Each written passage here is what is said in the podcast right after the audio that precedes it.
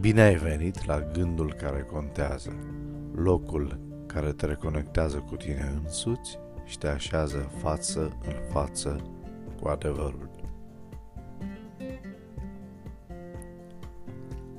Cu secole în urmă, persecuțiile sângeroase îndreptate împotriva urmașilor lui Hristos n-au putut înfrânge credința. Ba chiar, în loc ca numărul credincioșilor să scadă datorită prigoanei, numărul acestora creștea.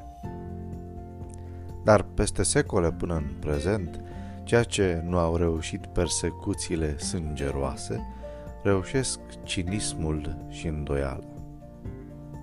Încercarea forțată de a uni adevărul cu necredința.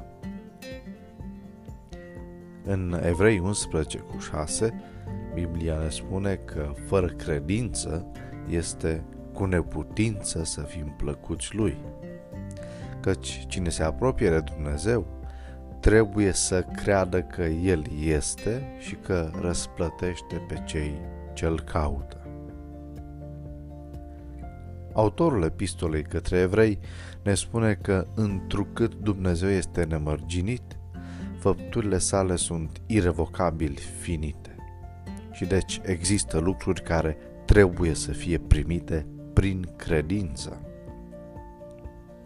Dacă vrea să-și ocupe locul potrivit într-un univers de săvârșit, omul trebuie să-L creadă pe Dumnezeu pe cuvânt, deoarece o înțelegere a divinității culminează în credință.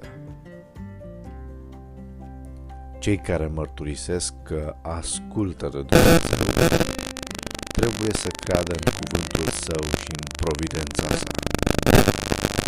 Dacă oamenii aleg să asculte de voia sa descoperită, lucrul acesta nu va rămânea nerăsplătit.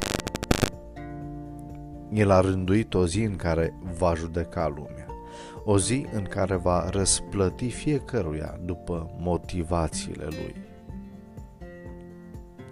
Nicăieri în Scriptură nu ni se dă de înțeles că Dumnezeu s-a făcut în mod intenționat greu de găsit, ci ni se subliniază nevoia unei dorințe arzătoare de a-L înțelege și de a deveni asemenea Lui în gânduri și în comportament. Fără credință, este imposibil să corespundem cererilor lui Dumnezeu. Alternativa credinței în Dumnezeu este cinismul și resentimentul și, în cele din urmă, confuzia.